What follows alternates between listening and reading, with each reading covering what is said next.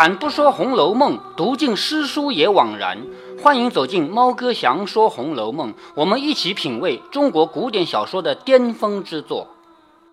前面我们读到贾宝玉做梦，梦到了警欢仙姑那里，警欢仙姑的美到这里才开始描写。虽然第一回就提到过警欢仙姑，但是她不出场。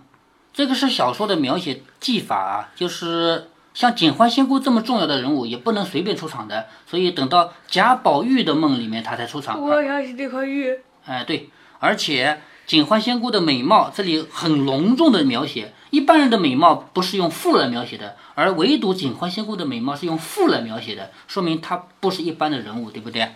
接下来呢，警幻带她去游览的什么呢？很多很多个司，一听名字就知道嘛，痴情司啊，结怨司啊，招提司啊，夜怨司啊，春感司啊，秋悲司啊，就是在这里记录的都是什么？都是人间的那一些命不好的女人，要么爱的死去活来，要么恨的死去活来，就这样的人，是不是啊？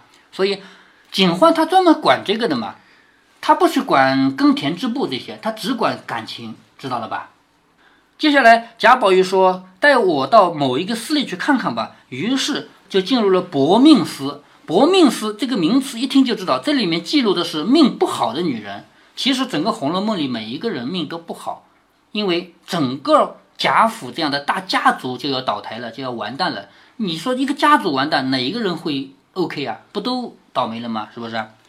接下来，贾宝玉来到薄命司，一看两边的对联，哈，写的很好，说春恨秋悲皆自惹。春恨秋悲是你恨也好，悲伤也好，你都是自找的。为什么？谁让你自己爱的，对吗？你爱来爱去不是自找的吗？说春恨秋悲皆自惹。下一联说花容月貌为谁言？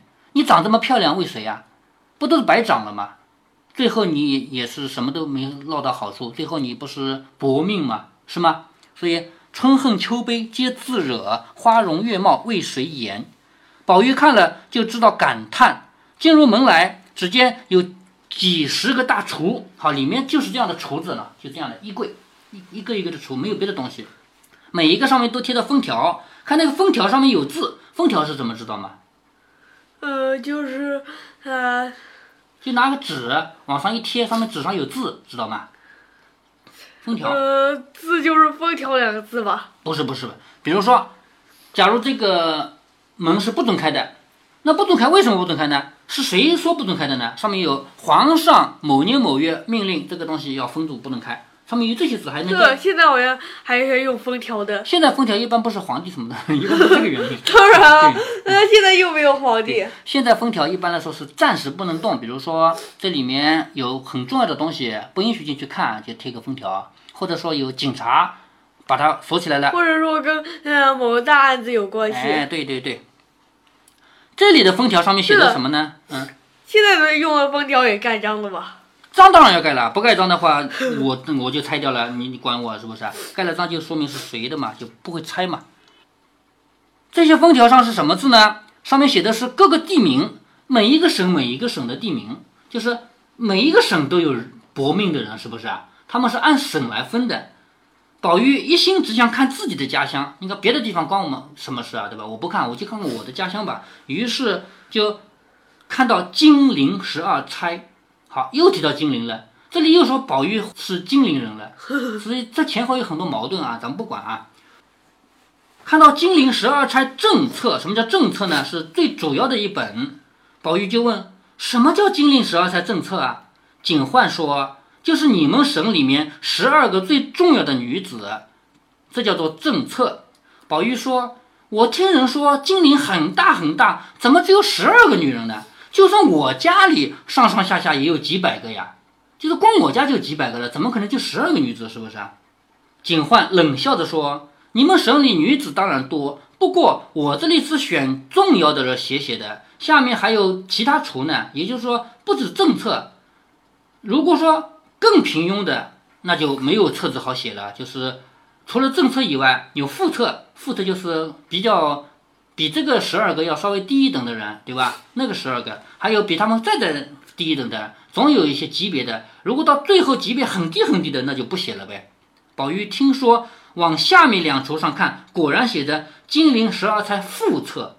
好，金陵十二钗除了正十二个，还有负十二个。又写着金陵十二钗又复册，好，第三复册了吧？啊，第二复册了吧？其实是第三册，是不是？嗯。宝玉就伸手先把右副册的橱打开了，拿出一本来，揭开一看，只见这个上面画的一幅画，又不是人物，又不是山水，就这个画上既没有人，也没有山水，不过就是用水墨随便染的乌云浊雾，就是瞎涂涂，看起来像乌云。后面有几行字，写的是什么呢？写。霁月难逢，彩云易散。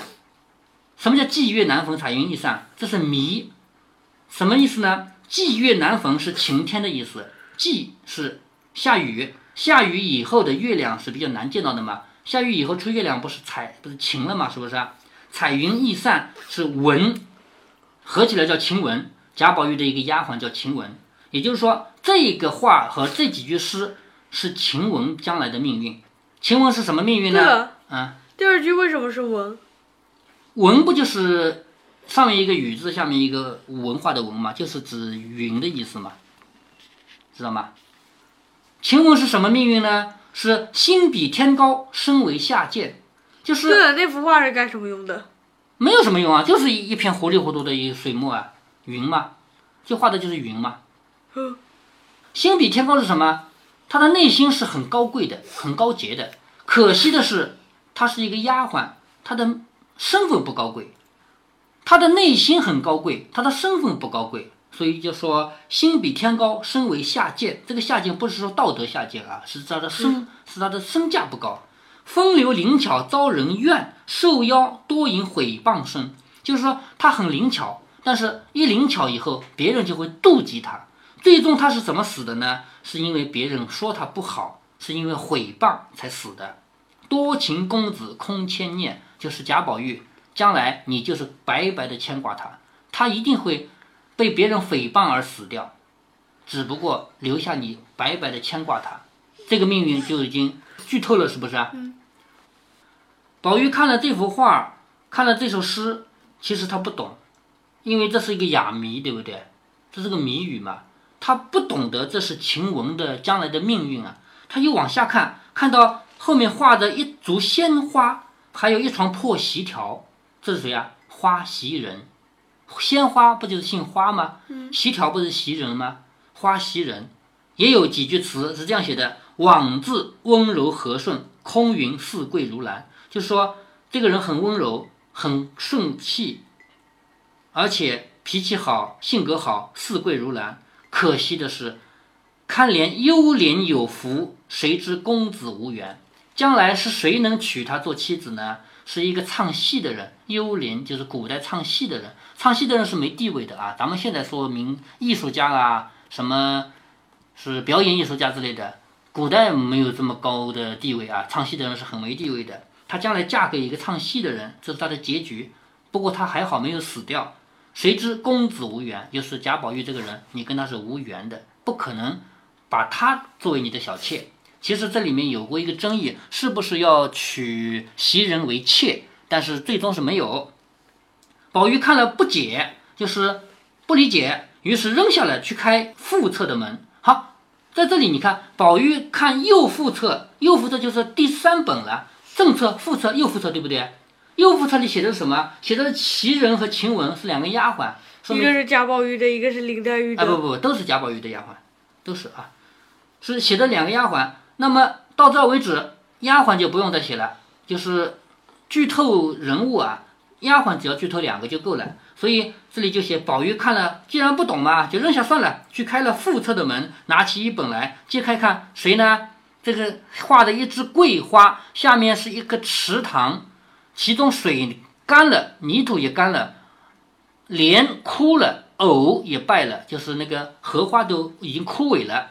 其实这个是谁啊？是香菱，还记得吗？就是曾士隐的女儿，后来叫香菱的嘛。他的诗是这样写的：根并荷花一茎香，根不就是藕嘛？对不对？根和荷荷花连在一起，一茎一个一条茎一条藤啊，不是藤啊，就是一条这个。嗯，袭人的好像没有诗，诗有的，枉自温柔和顺吗？根并荷花一茎香什么意思呢？根就是藕，藕和荷花中间就有一根茎连着，是不是啊？对，有香味儿，这是荷花嘛？平生朝际实堪伤，就他一辈子的遭遇是很让人悲伤的。平生朝际实堪伤，自从两地生孤木，致使香魂返故乡。就说他一辈子的遭遇让人伤心归伤心，毕竟是不会死的。可是将来他是怎么死的呢？碰到了一个姓一个叫夏金贵的人，这个两地生孤木，左边一个木头旁，右边两个土，是不是贵？嗯，是吧？碰到一个叫贵的人，其实就是夏金贵啊。碰到这个人以后，香菱就死定了，就是他将来一直活到那一天，碰到夏金贵这个人就死了。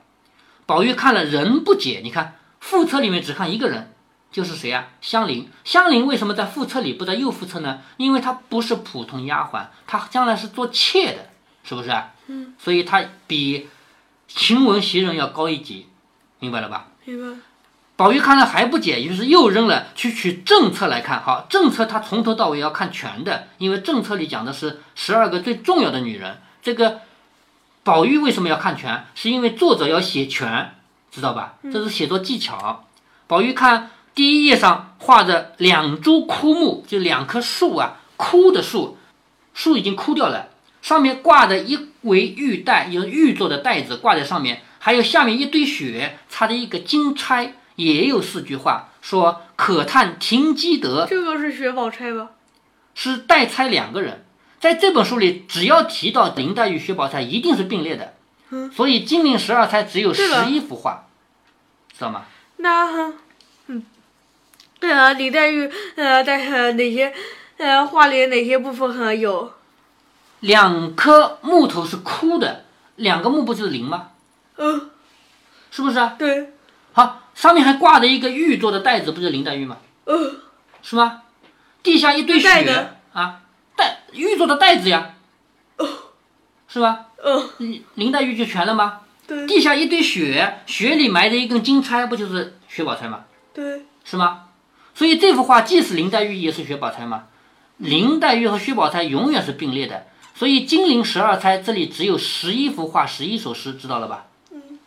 可叹停机德是讲什么呢？讲古代有一个女子叫岳阳子的妻子，岳阳子这个人不好好读书，不好好读书回家，她怎么样啊？她本来在织布的，织着织着把布咔嚓咔嚓线剪断了，不织了。你说那个线一旦剪断了，那个布还能织得下去吗？织不了了，是不是啊？嗯，她就告诉老公，你不好好读书，就跟这个一样，所以你要好好读书，继续读下去，你不能你不能把这个线剪断，是吗？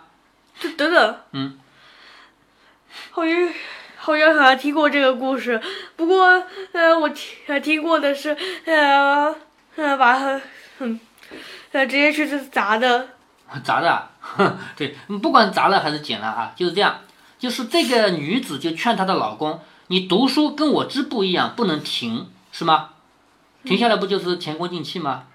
是这个意思吧？那这个就是说明什么？林黛玉和薛宝钗两个人，他们是有德行的，德行比较高尚，是吗？好，下面堪怜咏絮才。什么叫堪怜咏絮才呢？就是有一个才女子啊，她写那个下雪的雪花在空中飘的诗句，她说什么？她说这个像柳絮一样飘，就是柳树的那个絮絮飘的样子，把雪花比喻成柳絮，那不是一个很好的比喻吗？我还听过把柳絮比喻成雪花的，对，都可以啊，确实很像。所以第二句就是说林黛玉和薛宝钗两个人很有才华，这两句连起来就是说林黛玉、薛宝钗两个人既有德行又有才华，是不是啊？可惜的是他们的命运是什么命运呢？玉带林中挂，就是一个一个玉的带子挂在林子里面，没有人去管它，就是将来是落寞的，是吗？金钗 雪里埋，嗯就和呃画上是相通的。对呀、金钗雪里埋就是什么？一个钗子埋在雪里，没有人理他，是不是啊？嗯。所以这两个人的命运就是这样的。宝玉看来还是不解，就是还是不懂，因为这是谜嘛，这个谜怎么可能能看懂啊？想要问呢，就知道他肯定不会告诉我的；想要丢下呢，又舍舍不得。好，这里是作者的写作技巧。如果贾宝玉这样一丢的话，那十二金陵十二钗就写讲了一个人，对不对？嗯。所以不能丢嘛。所以作者的写作技巧就说，我想问呢，他肯定不告诉我的；我想丢呢，我舍不得，于是就强忍着往下面看，就把这个十二钗看全了，是不是啊？后面画的一张弓，就是射箭的那个弓啊，弓上面挂着一个香橼，橼这个是谐音，本来这个橼是什么呢？这个橼指的，嗯，这上面挂的橼是什么？本来这个元是元树的果实，一种一种果实叫元，但是这里谐音，谐音谁呢？元春。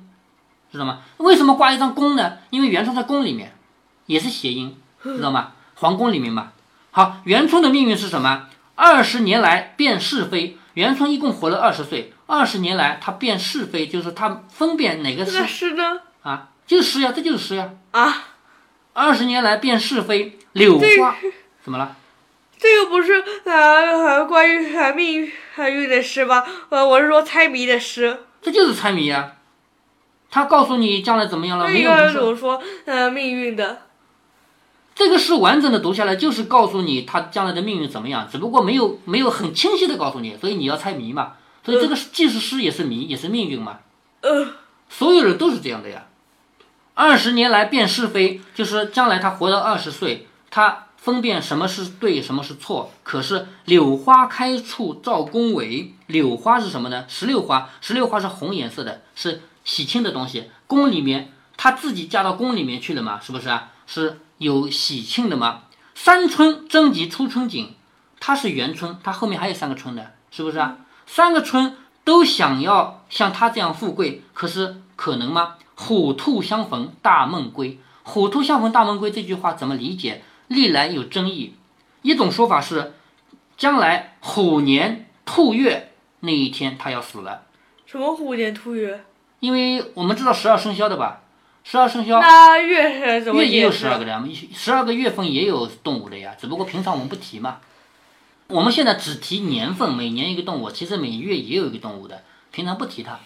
虎年兔月，就一种观点认为，它到了虎年兔月那一年那一天就要死了；还有一种观点认为这是一个错别字，是虎巳相逢大梦归，巳是犀牛，老虎和犀牛打架的时候，元春就要死了。那么这个是比喻什么呢？两个很厉害的人物拼命的时候，元春成了牺牲品，这是一种比喻啊。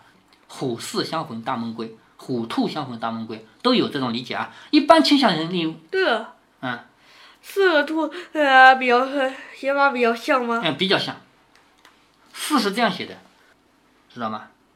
好，这是元春的命运，说他将来虎年兔月就要死了。多数人的观点是这样的：是虎年兔月要死啊，但是认为虎巳相逢大梦归呢，也没有什么大的争议。就是元春这样级别的人物啊，他要死，如果不是病死的，如果不是自然死亡的话，一定是死于宫廷斗争，一定是死于权力斗争。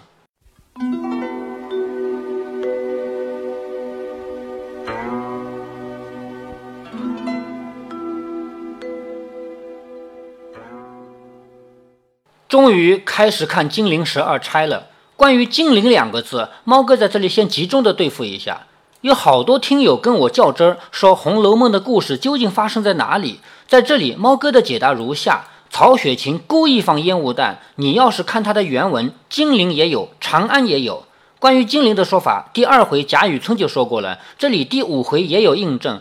但是否认金陵的说法也有。书中有大量的内容说金陵是老家，那里还有老房子、田产和族人。贾母还动不动就说回南京去，我们娘儿们走，而且还有炕呢。金陵是不烧炕的。关于长安的说法也有几处，比如刘姥姥说过长安城中到处都是钱，周瑞家的也说过妙玉来了长安以后，师傅就死了。所以这里的金陵十二钗为什么叫金陵？第一个原因是继续放作者的烟雾弹，第二个原因是贾家怎么说也是祖宅的金陵，算他们是金陵人也不能算错。《红楼梦》这部奇书从这里开始剧透后面的内容，但是这些剧透对于初读者来说肯定读不懂，就算我讲出来，初听者一样听不懂。比如我的女儿在我旁边，我把这每一句话对应到后面的命运都已经说出来了。但是对于他来说，就只能理解字面的意思吧。所以，猫哥我一直说，每多读一遍《红楼梦》，都会有新的感悟；多听一遍也是的。关于第五回的这个梦境以及作者在这里剧透的内容，您真的应该反复回来复习。这里已经剧透的命运中，晴雯是无争议的，因为我们在八十回中已经看到了晴雯的结局。袭人也是无争议的，虽说没有写到结局，但是大家都能取得一致的意见。香菱也无争议，因为已经差一点写到结局了。再说大家也有一致的意见。但是林黛玉的分歧可大了去了，“玉带林中挂”这五个字，有人从中读到林黛玉上吊的字面意思了。对于元春的结局，那就是完全吵翻了天。猫哥，我的意思是，虎兕相逢有一定的道理，但是绝不像刘心武叙述那样是一场皇帝和太上皇的夺位战，也不可能元春拿个石头当武器要砸皇上的脑袋。关于拿石头当武器要砸皇上脑袋的这一个说法，猫哥在后面读到蜡油洞佛手的时候会给大家介绍。如果您觉得猫哥的读书分享有益有趣，欢迎您点击订阅，这样您将在第一时间收到猫哥的更新提醒。如果您有什么要对猫哥说的，不管是赞还是批评，不管是提建议还是唠唠嗑，欢迎您在节目下方留言。您也可以加猫哥的公众号，四个字“猫哥在线”。您还可以加入猫哥的听友群中，微信群呢，用语音节目没有办法说清，还是 QQ 群方便，群号为八四九九六六八九九。不管加入 QQ 群还是微信群，还是在节目下留言，还是在公众号留言，您都可以围绕着书中的智慧和读书的乐趣畅所欲言。好，再见。